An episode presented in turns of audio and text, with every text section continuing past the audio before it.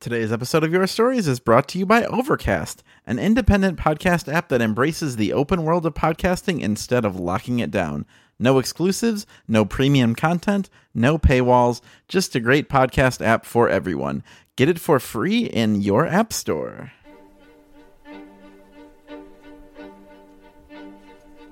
Your Stories is a wonderful opportunity to share all the highs and lows of being a nerd. You know that hobby you have that you don't talk to anyone about? It's a secret you don't like to share because it might make you feel weird. Maybe you're into something different. Uh, comic books, fantasy football, push-ups. Your Stories, to me, has been this really kind and welcoming space where people just have the guts to be really honest, and they share their voices and their stories with everyone there. No questions asked. Uh, I've heard stories about all those things. Uh, maybe not, not a lot of push-ups. I maybe haven't heard a lot of stories about push-ups. The Nerdologues is group therapy meets Toastmasters. I know there's always a place where my odd thoughts and unusual habits will be welcomed and championed in a warm, supportive environment by other nerds just like me. And what's fun is you'll see people in the audience one month, and then all of a sudden they uh, go up and tell their story. So your story becomes their story, and their story is your story, and then it's our story, and then it's a podcast, so it's everybody's story, and then you've shared it, and gosh, that's great, huh? And even if you don't think you're a nerd, you probably are. It's easily the most Midwestern thing I've ever been a part of.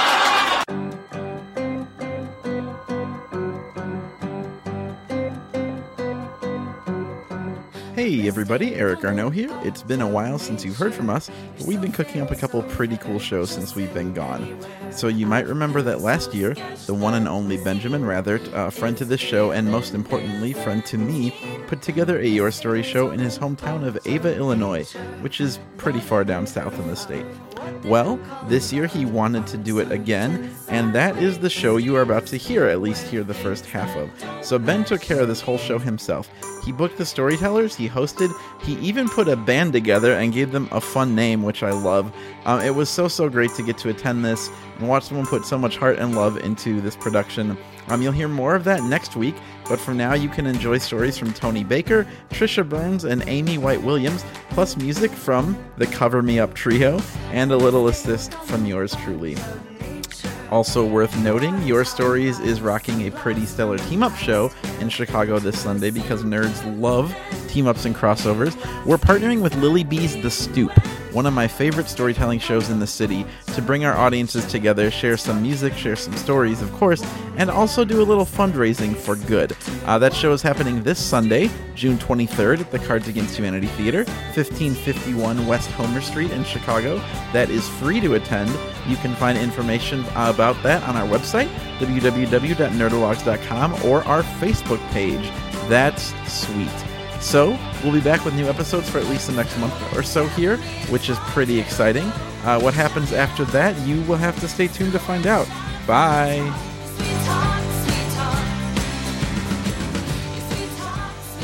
Hey, everybody. Yes!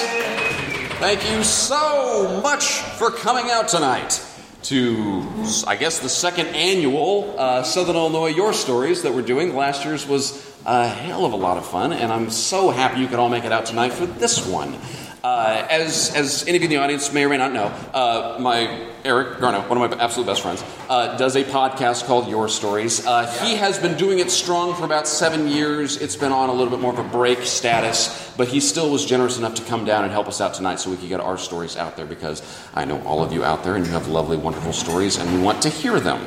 And anyway, it, I just, I'm generally thrilled that, that you're all here. Um, tonight's theme is From Scratch. Hey, that, that fits. Scratch Brewery, here we are. But the more I picked, the, the more I thought about it after we picked that up, that I really, really like that theme. Like, from scratch. Like, we're all from something. We're all made of scratch. We've all got the stuff that we came from. We've got our parents. We've got our backgrounds. We've got our ex-lovers who, you know, did whatever they did to us along the way. It's all just kind of part of it. And, and, and here we are. Um, Anyway, uh, the, what, what we're going to be doing tonight is we do music and we do stories. Uh, some of the, the music we picked out tonight all fits with this theme from Scratch, and I'll talk to you about that as we go along here. Um, our first song we're going to be doing uh, with Mister Uh, Kyle Triplett and Mister Tony Baker, uh, we're calling ourselves the Cover Me Up Trio is the name of our little uh, get-together group, because these are, these are covers. Um, but uh, the first song we're going to be doing is, uh, it, it's, you'll know it very well if you owned a radio in two thousand two. Um, you guys want to come on up here? We'll get all situated. Hold on. This song was written by uh, a gentleman named Daryl Scott, uh, who I only, I only learned about Daryl Scott later in life. Um, he's written some of my favorite songs, like Great Day to Be Alive. That was him. And uh, he wrote a lot of songs for the Dixie Chicks, which, here we go.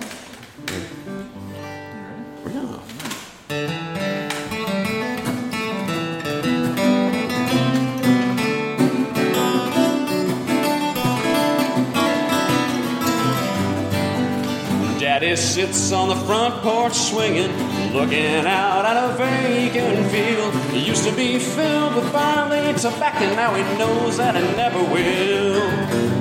Brother found work in Indiana, sister's a nurse at the old folks' home. Mama's still cooking too much for supper and me. I've been a long time gone, real long time gone. No, I ain't hoed a rose since I don't know when. Long time gone, and it ain't coming back again. Do you plays that old church? Do you plays that old church piano? Sitting out on her daddy's farm, she always thought that we'd be together. Lord, I never meant to do her harm.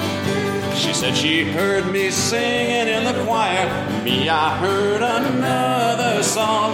I caught wind and hit the road running. Lord, I've been a long time gone.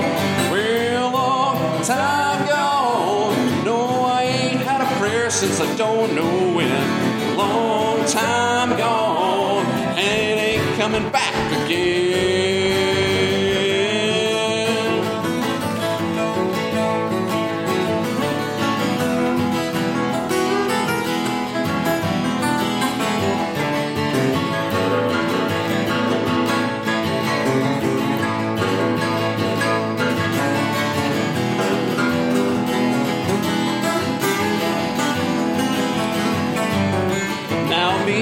To Nashville, trying to be a big deal, playing down on Broadway, giving my heart away, living from a tip jar, sleeping in my car, hucking my guitar. Yeah, I'm gonna be a star.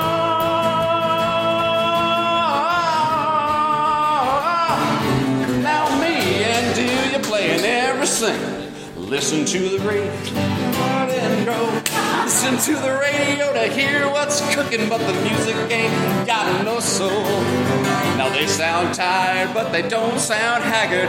They got money, but they don't got cash. They got Junior, but they don't have Hank. I think, I think, I think the rest is a long time gone. Lord, I ain't hit the roof since I don't know when. Long time gone, and it ain't coming back. I said a long time gone. No, I ain't honked the horn since I don't know when. Long time gone, and it ain't coming back again.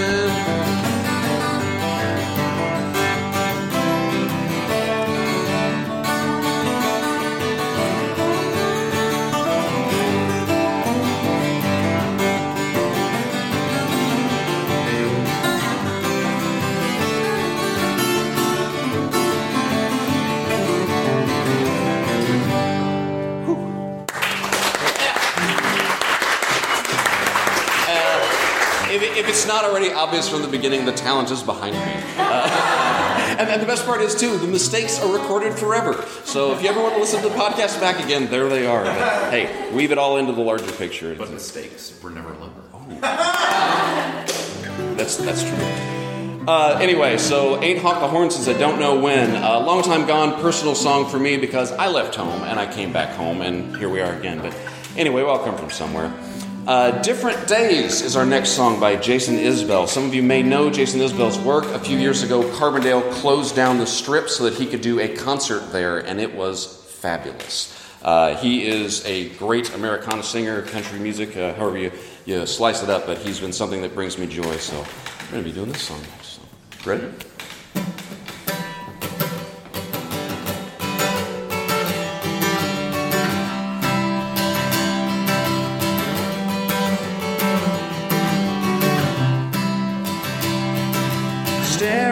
Pictures of the runaways on the wall. Seems like these days you couldn't run away at all. And even if you did, what you got to run away to? Just another drunk daddy with a white man's point of view. I can see you in my mind's eye catching light. Sleep beside the river if we make it out of town tonight. You've been stripping Portland since the day you turned sixteen. You got one thing to sell, benzodiazepine. Ten years ago I might have seen you dancing in a different light and offered up my help in different ways. Those were different days. Those were different days. Had a girl back home who shared a single bed. When I whispered in her ear, she believed every word I said. And if she didn't believe, she didn't dare give me slack. 'Cause it was, baby, I love you, get off of my goddamn back. Time went by and I left and I left again. Jesus loves a sinner, but the highway loves a sin. My daddy told me, I believe he told me true, that the right thing's always the hardest thing to do. Ten years ago I might have stuck around for another night and used her in a thousand different ways. Those were different days. Those were different days. And the story's only mine to live and die with. Answers only mine to come across. But the ghost said I got scared and I got highway. Look a little lost. Ten years ago I might thought I didn't have the right to say the things that I thought wouldn't say. Those were different days. Those were different days. Those were different days. Those were different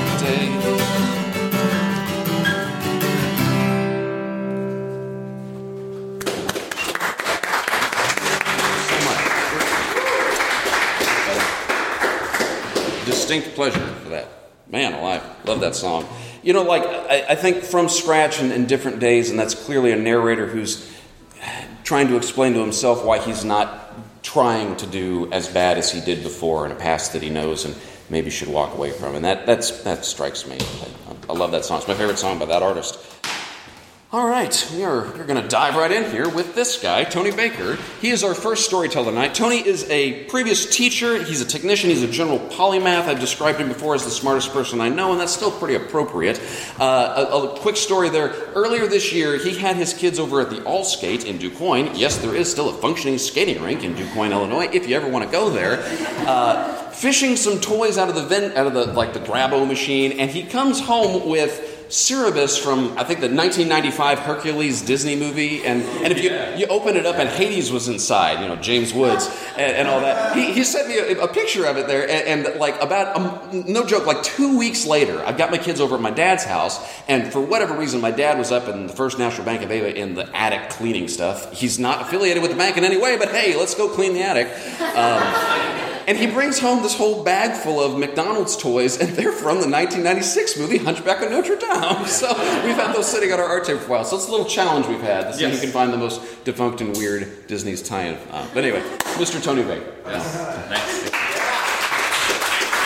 Yeah, so really, the the point that I, I sent him that picture because I wanted to know, had this been in here since nineteen ninety-seven... or were they just filling it up with whatever they could find, right? So, like, I, I hadn't quite figured that out.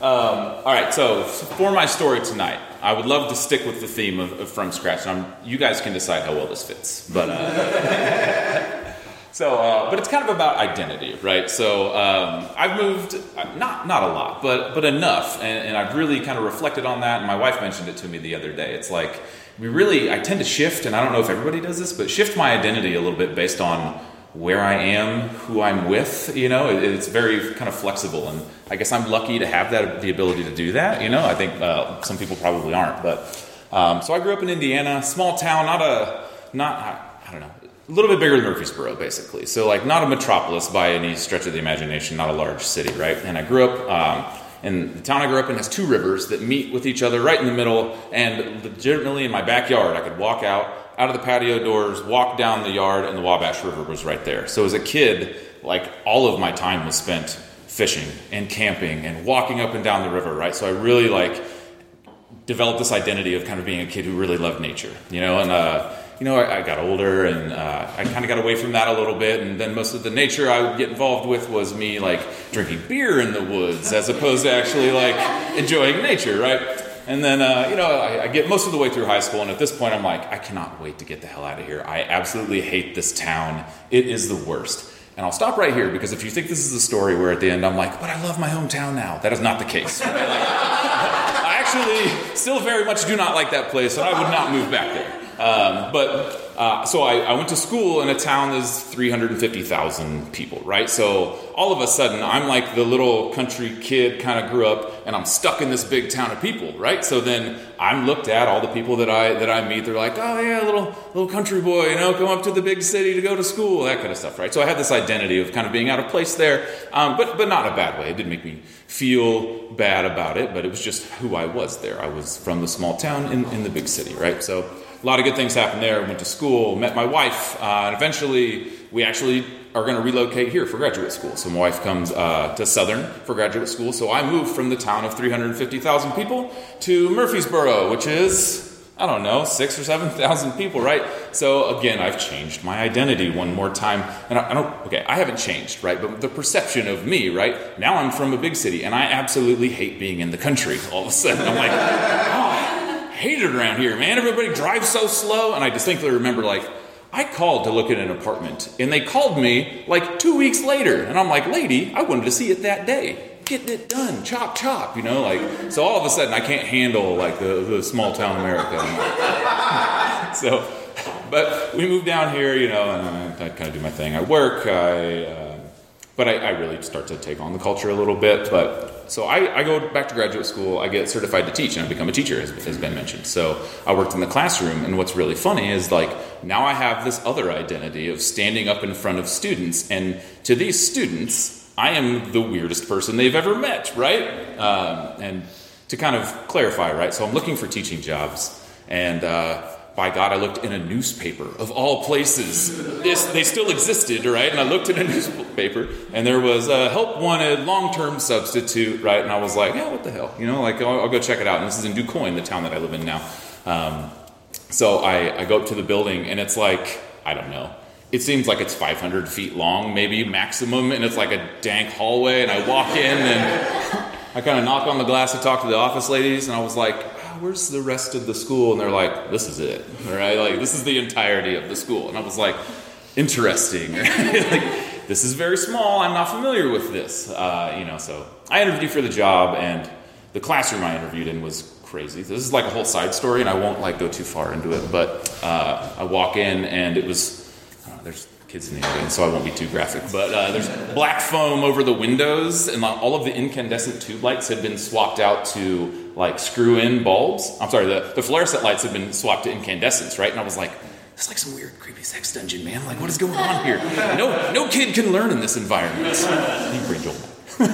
So, so I interviewed for the job, and I get it. And I was like, okay, great. Come to find out, the guy had like Lyme disease that I was taking over for. He was really photosensitive. So there was a ton of perfectly legitimate explanation for why the room looked like that. Uh, but anyway, so like I'm up in front of these kids, you know, as somebody who has like life experience now, but I'm from the big city, right? Because I come into a, a school of two hundred fifty kids, and I've, I'm a vegetarian now, right? Like, and they're like, oh my God, what's that?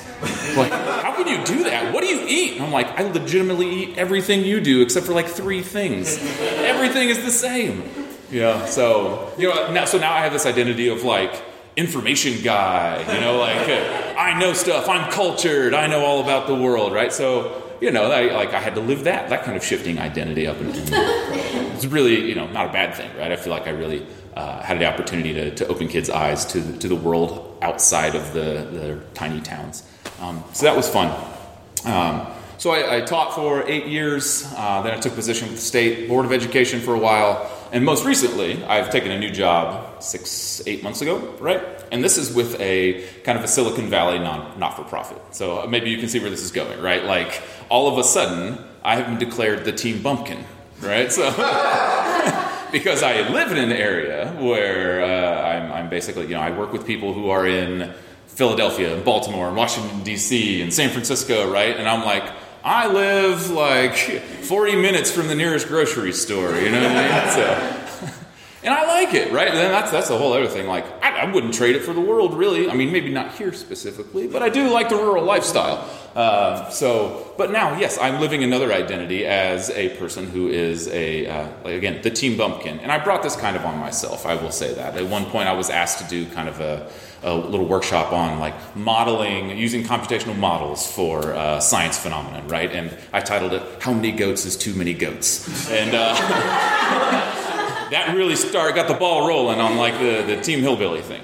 So... Uh, And I did happen to tell a story about eating frog legs as a child the other day, and that just, you know... So basically I've cemented my legacy. Um, so at any rate, you know, I, I, again, I've kind of shifted back and forth. And I think now that I'm older, right, I do find myself appreciating maybe my identity as the youth, right? Like, just being free and enjoying, like, nature, and uh, maybe all of the kind of bullshit in between doesn't matter so much anymore, right? But... I just wanted to reflect a little bit on what it means to to be who you are and, and how that is perceived by other people and, and kind of the situations that you're inserted into, as opposed to just saying, this is the person that I am, right? So that's it for me tonight.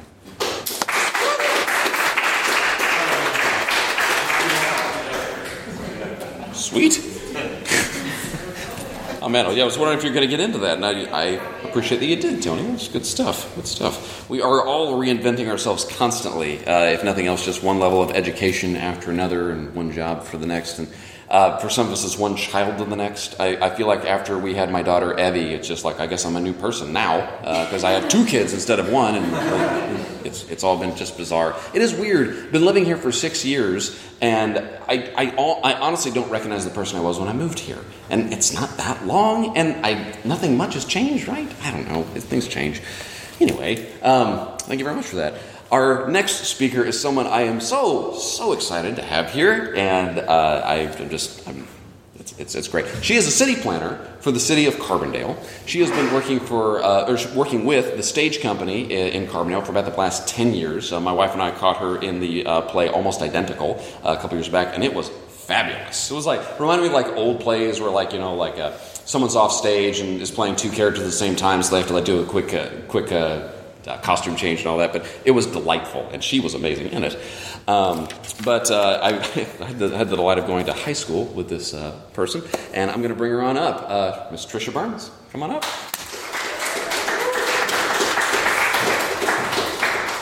Hi, I, like Ben said, my name is Tricia Burns. I'm excited to be here tonight. Um, Ben actually asked me to be part of this last year, and I had something come up last minute and was unable to attend. So when he asked me again this year, I was really excited that you thought of me again. So um, like Ben said, I do theater at the Stage Company. I've been doing that for about ten years. My degree is actually in theater from S I U. I live in DeSoto currently with my three kids and my husband, and that's me in a nutshell right now. Um, but the story that I decided to go with for tonight, um, I kept thinking, like, what should I talk about? What's interesting about me? Because I don't find myself interesting at all. And I tried to go back to my childhood, and one of my earliest memories that I remember. My family is a big part of my life, and it always has been. And I remember as a kid spending so much time at my grandparents' house. Um, my one set of grandparents lived in Percy. I spent every day after school with them, and I learned so much from them growing up. My other set of grandparents actually lived in Murfreesboro. Hey, throw back to the last story right there. And I remember every weekend going and spending time at their house. But one thing I really remember about that part of my family, that is my dad's family, actually. My dad is one of eight kids, and out of those eight kids, I am one of eight grandkids. So there was a lot of us in that house all the time.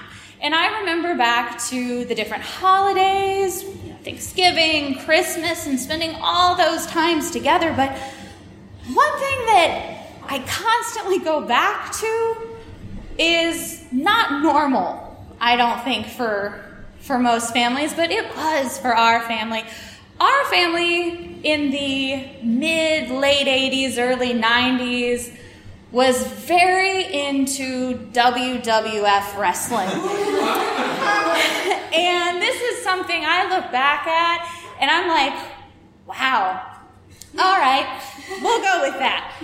Because I remember that's what our family got together to do, to watch WrestleMania. This was something that I, I don't know if all, every family did, but that's what we did. And our family was very competitive. I don't like to think of myself as a very competitive person, but I think it's naturally ingrained in there because it didn't matter what we were doing, whether we were playing darts, playing pool, or if it was wrestling. We each had our wrestler. That was our wrestler back then. We had the Ultimate Warrior. That was called by my cousin. You couldn't have him. We had The Undertaker, who my uncle slightly resembled, which was kind of creepy as a child whenever you look at him and you look at The, the Undertaker on T V and you're like, wait, hmm, I have questions. But my wrestler growing up was Hulk Hogan. I remember as a child, like, as soon as he would come on the screen, I'm like, oh my gosh, like, this is amazing. Like, these guys, like, one thing I have to say about wrestlers back then is they were dedicated to the character. So dedicated to the character. And as an actor now, I feel like I learned a lot about dedication and making sure that you stuck with your story, stuck with your role. They did it. And they were willing to bleed for their art back then. And it was amazing. Like, as a child, I, I know it was a very violent sport, but I was in it. I was ready. And I remember specifically nineteen eighty-nine. I was five years old. Whenever Macho Man Randy Savage and Hulk Hogan were on WrestleMania against each other. All right, my family was split. Some of us liked Hulk Hogan. Some of us liked Macho Man Randy Savage. I love Macho Man Randy Savage now in retrospect. But back then, uh-uh, it was Hulk Hogan. And as a five-year-old child, I remember, like, being in it, being there. But you couldn't talk. Like, you, could, you couldn't talk. You couldn't get in front of the T V. If you did, an uncle might pound you. one hundred percent. There was there was a lot of them. And so this is something I remember. And my grandmother, going back to her, she was about four eleven. She was a little bitty woman. Cutest little thing you ever seen. She was right in the middle of everybody. She didn't care. She didn't understand really what was going on, but she was right there because this was her family. This is what we did. This is the odd thing that we did. I still look back and I'm like, man, we were strange. But it says a lot. Now, like, I understand why I am the way I am. But yeah, so wrestling was a big part of my childhood, and I look back and I really miss a lot of those get-togethers. Like, my family, after my grandparents passed away, we lost that. We kind of lost that camaraderie, that come together. But that's one thing I'll always be able to look back and think of is watching W W F, W W E wrestling. And again, as an actor, I feel like I learned a lot from them. And I, that's my story.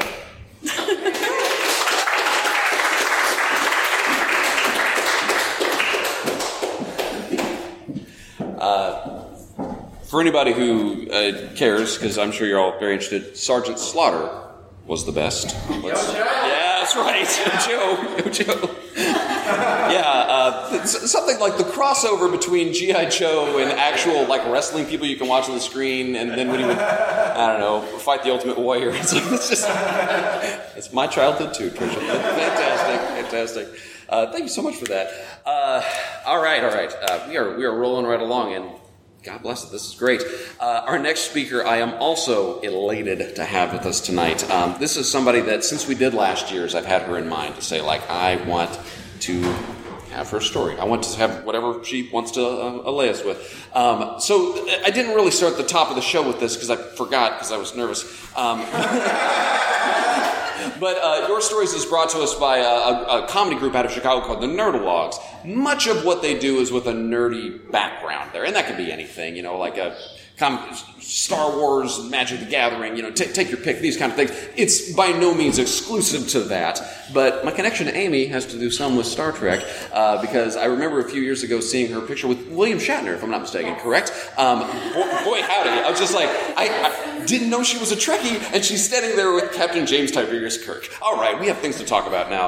Um, Aimee Williams is, uh, she has uh, ten years nursing experience, nine years obstetric. I have had the pleasure of working with her on a number of deliveries, uh, and she has been a joy. She's like, when, when, you, when you have a woman who's going to deliver and you're the physician, you don't get to pick who the nurse is. But it's one of those where, like, there are certain people when you're just like, oh, gosh, I hope I get to work with this person tonight. And, and Aimee's always been high on that list, and I've been delighted to be able to work with her. Uh, I understand she's going through a career change. I was reminded of that again because I know she told me a few months ago, and then I immediately forgot uh, for that. But anyway, I'm going to hand over to her, Miss Aimee Williams.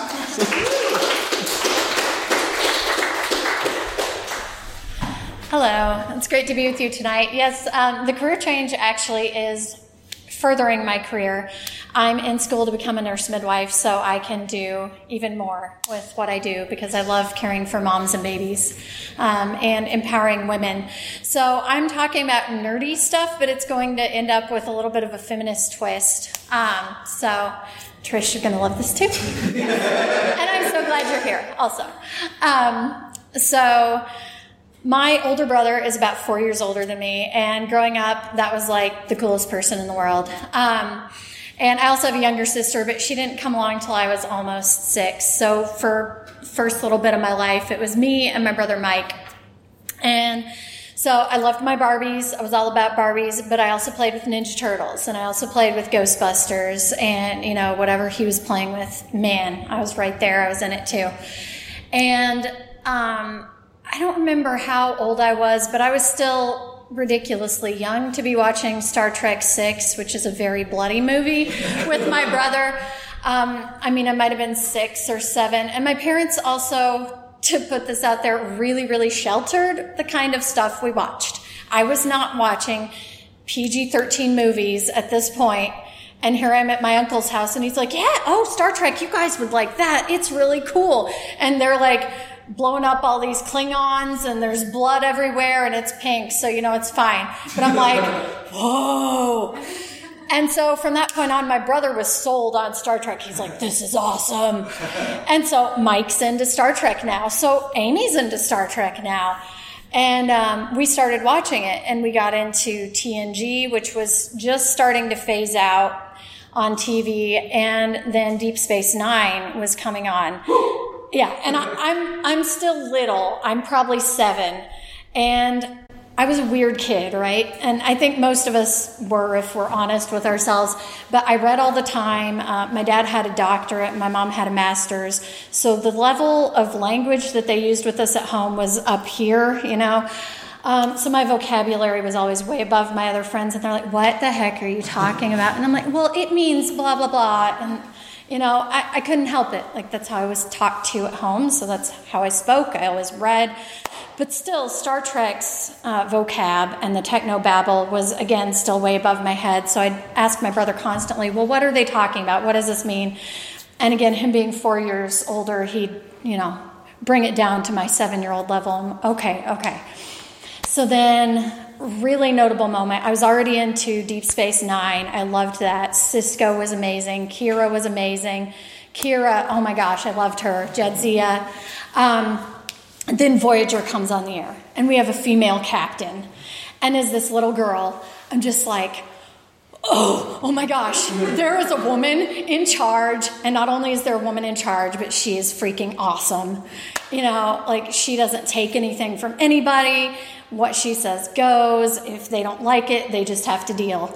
And I mean, as a little girl growing up, seeing that woman in that powerful position in the Delta Quadrant where they've got all this crazy stuff happening all the time, it was just absolutely life-changing to me. And so every week that would come on, and I can't remember. I think it might have come on at nine p.m. It was either eight p.m. until nine or nine p.m. until ten, but I do remember it ran past my bedtime. And again, my parents were very good about making sure we got into bed on time, but they would let me stay up and watch that every week in my brother's room with him. And so it was a bonding thing there, too. And eventually we got our parents into Star Trek, and they watched all the episodes of all the series with us. So became family bonding as well. But that's one of the things about Star Trek that I love. It brings people together, and it also shows that there are so many possibilities for people, regardless of um, your gender or your age or your race or religion or any other thing. So, love that. That's what I have tonight. Thank you. I, I've been trying to drill down recently on Star Trek because, let, let me just be absolutely clear about this, Star Trek is about ten notches above Star Wars. Um, hey, sorry, hot take.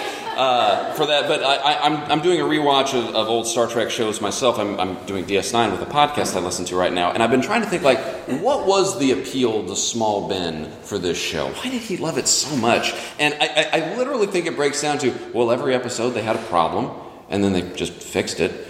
Okay, you know, like, that's my life. Is like, well, okay, well, I got to do the dishes. Oh, we're gonna we need to build this thing. Oh, so this person's sick with this. Okay, we'll take care of that. Um, and that's just like routine. But it's like it's very comforting because at the end of each episode, we've done the thing and we've helped the people and we've uh, built our connections and all that. But yes, Star Trek, one thousand percent. So Amy was our, our last speaker in the first half here, and we're gonna end with another song, actually, with Mister Eric Garneau's help, all the way down from the windy city of Chicago. I'll, uh, I'll set this up a little bit um, while he's getting set up there for that. Um, this next song is uh, another song talking about from scratch and, you know, where where I was and, and, and all that. Um, it's called Red, Blue, and Gray. It's by The Who. And I learned of this song whenever uh, I was going through a really Really nasty breakup kind of situation. And my good friend Craig, who I wanted to be here with us tonight, who just had a baby. He didn't have a baby. His wife had a baby. Uh, about can't, can't give him too much credit for that. It's a real that. Junior situation. Yeah, ooh, that's fine. He was he was going to be here, but he realized that he was kind of busy uh, with a, with a few other more important things like that. So anyway, um, this song has gave me a lot of comfort. And I wanted to share it with you tonight because I'd never heard the song, even though I was a huge Who fan, and Eric was nice enough to give me some backing for it there. Make sure I'm in tune. Yeah, sounds good. All right, so you cool. Tune ukulele? You I good? Can hear it, yeah. That's it. It's only the second time I played a ukulele live, by the way, so um, I hope you enjoy the comical side of a large man playing a very small instrument. Some people seem so obsessed with the morning, get up just to watch the sunrise. Some people like it more when there's fire in the sky, worship the sun when it's high. Some people go for those sultry evenings, cocktails in the blue, red, and gray. But I like every minute of the day. I like every second, so long as you are on my mind. Every moment has its special charm. It's alright when you're around, rain or shine. I know a crowd who only lives after midnight. Their faces always seem so pale. And then there's those who must have sunlight. They say a suntan never fails. I know a man who works the night shift. He's happy to have a job and some pay. But I like every minute of the day. I dig every second. I can laugh in the snow and rain. I get a buzz feeling cold and wet. The pleasure seems to balance out the pain. So you can see that I'm completely crazy. I even shun the south of France. The people on the hill, they say I'm lazy, but when I sleep, they sleep, I sing and dance. Some people have to have those sultry evenings, cocktails in the blue, red, and gray. But I like every minute of the day. I like every